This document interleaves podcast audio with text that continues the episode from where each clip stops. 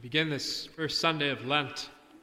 We understand that the church gives to us uh, three different ways or three different practices which we can do in our lives to prepare our hearts uh, more fully to celebrate Easter when that time comes. And there are prayer, fasting, and almsgiving. I know Father Tom last weekend talked about the importance of prayer. This week we're going to be talking about fasting, a little bit about what it is, a little bit why we do it, a little bit about its history. Now, the people of Israel fasted once a year. The entire nation of Israel fasted once a year on the Day of Atonement. Some of you probably have heard Yom Kippur. It's the Day of Atonement of the Israelite Hebrew people.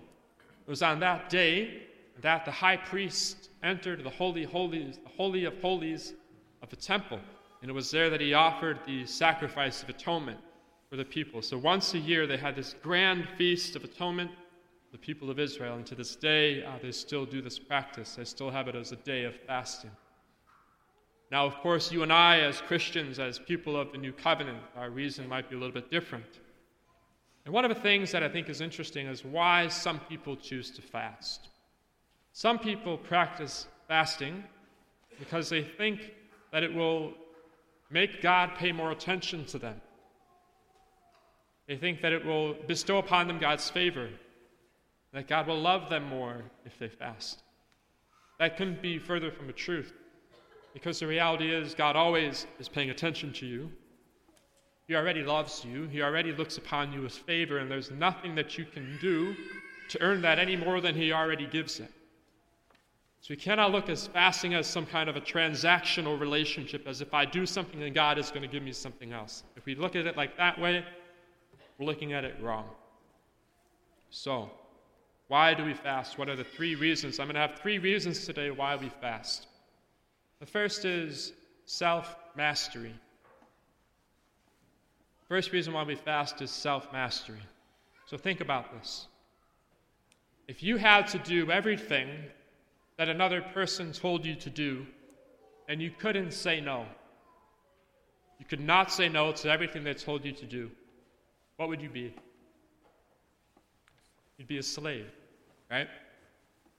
You'd be a slave to them. You couldn't say no to them. Now, some people live their lives in some particular areas in which they cannot say no to something. They cannot say no to their senses, they cannot say no to their appetites. And when we want something, we have to get it, we have to do it. We cannot say no.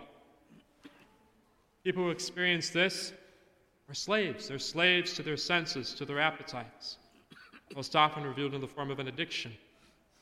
So, what does that do? It makes us slaves. We know that Christ has come to set us free, hasn't he? He's come to set us free, He's come to bring us freedom. So, if I want to actually be free, freedom entails the ability to say no to some things.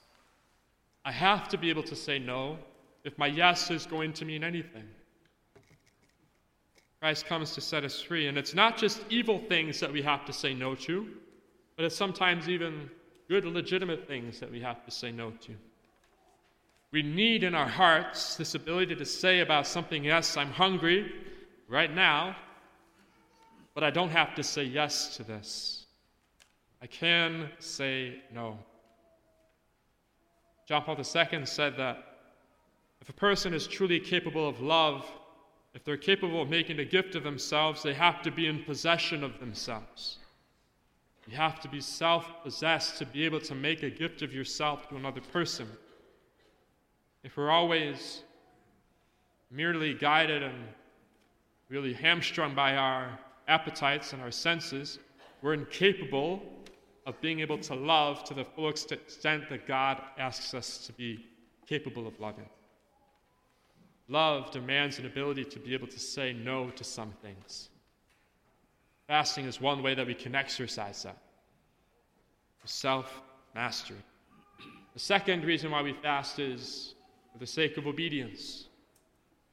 People who grow in their relationship with the Lord, who grow more deeply in friendship with God, come to understand that He is Lord of their lives, that He is truly Lord and that everything in our life must be properly ordered to Him, that everything must be given over to Him. And it's not just this notional assent of, I love God in my head and I have these good thoughts about Him. Like there's something about my behavior that changes, or something about the way I live that's different, that shows that I'm actually obedient to the Lord and everything that He's given to me, I can only give back my obedience to Him. The church gives us these two days of fasting Ash Wednesday and Good Friday, two days of the year in which we're required to fast. As a little sign, being able to say, Yes, Lord, I'm obedient to you in this moment. And this day, I'm obedient to you through this gift of fasting that I make to you. So the first is self mastery, the second is obedience. The third reason why we fast is, is fasting in itself, if we do it for the right intention, becomes an act of worship. Fasting becomes an act of worship to God. Pope Benedict XVI said that the heart of all worship is truly sacrifice. The heart of all worship is sacrifice. Think about it. If you really show your deepest love to another person, you show them how much you are capable of sacrifice for them. You really love someone, you're able to sacrifice something for their good. You're able to sacrifice for the sake of the beloved. And fasting can be an act of worship to the Father, saying, Lord, I choose you in this moment. I choose to love and worship you, not just become entirely obsessed with my own appetites. Self mastery, obedience, and worship. Now, it doesn't always have to be something that we're just giving up, in a sense, for the Lord. It truly is something we do give up for the Lord, right? Now, some people think of fasting as, I, uh, I'm going to give up food this day so that I stand to gain lose, lose a few pounds. They may think I can lose a few pounds, or people would say I'm going to give up TV so that I can have a little bit more free time. I'm going to give up video games so that I can do something more worthwhile. But if we think about it that way, we're actually missing the point, right? Because fasting is not primarily about myself, it's about this act of worship that I make to God the Father. And here's the thing when you and I unite this little pain that we experience when we fast, if we do it rightly, there shall always be this little bit of hunger that we have and we're denying ourselves. When we unite that pain and that suffering to the cross of Jesus Christ, it actually becomes an act of redemption. Paul in the, in the scriptures says that I make up in my body what is lacking in the sufferings of Christ, meaning that he is able to offer to Christ his own little sacrifices and suffering for the sake of the world. That God is able to actually redeem the world through him and with him. And that God's work is, in the end, not entirely complete because there's still the time between now and the end time in which God will make everything perfect and everything will be brought to its full glory. There's still this intervening period in which we can do work and we can cooperate with God's grace bring about in a deeper way in our own lives and the lives of others and those we know his work of salvation. The fasting is a tremendous, tremendous gift that's given to us that helps us to grow in holiness. Fasting, right, if it's done right, involves this pain of a sting of giving up something, even sometimes something good, for the sake of a greater good. Could be from the television, from the internet, from food. And then even some people, they do something called a heroic minute. And they fast from the snooze button in the morning. They fast from the snooze.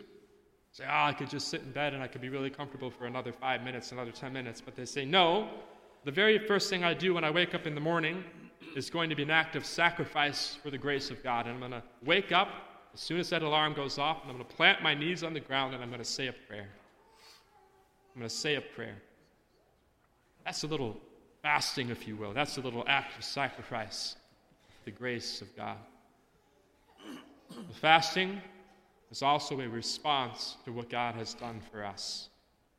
saying, Lord, you fasted, you sacrificed your entire, you sacrificed your entire life for us. Here's this little tiny thing that we can do for you in return to show our love for you, to show our gratitude for what you've done. Tremendous gift. A gift that gives us self mastery, a gift that helps us grow in obedience and docility to the Holy Spirit, and a gift that is finally an act of worship to the Father. And all of this, all of this fasting, everything that we do, meant to help us grow more deeply in love, to help us to grow more deeply in love with the Lord. When we come to the celebration of Easter, our hearts may be aflame with joy for what God has done for us and the resurrection of His Son from the dead. Little bit acts of love, little acts of fasting can go a long way to help us grow in holiness. They're intentional and they're deliberate. And doing so can allow God's grace to work more fully within our hearts and respond to To just pray on this day and every day for the rest of Lent that we may be motivated more and more by a spirit of love, a spirit of fasting that purifies our hearts and allows us to celebrate truly what God has done for us.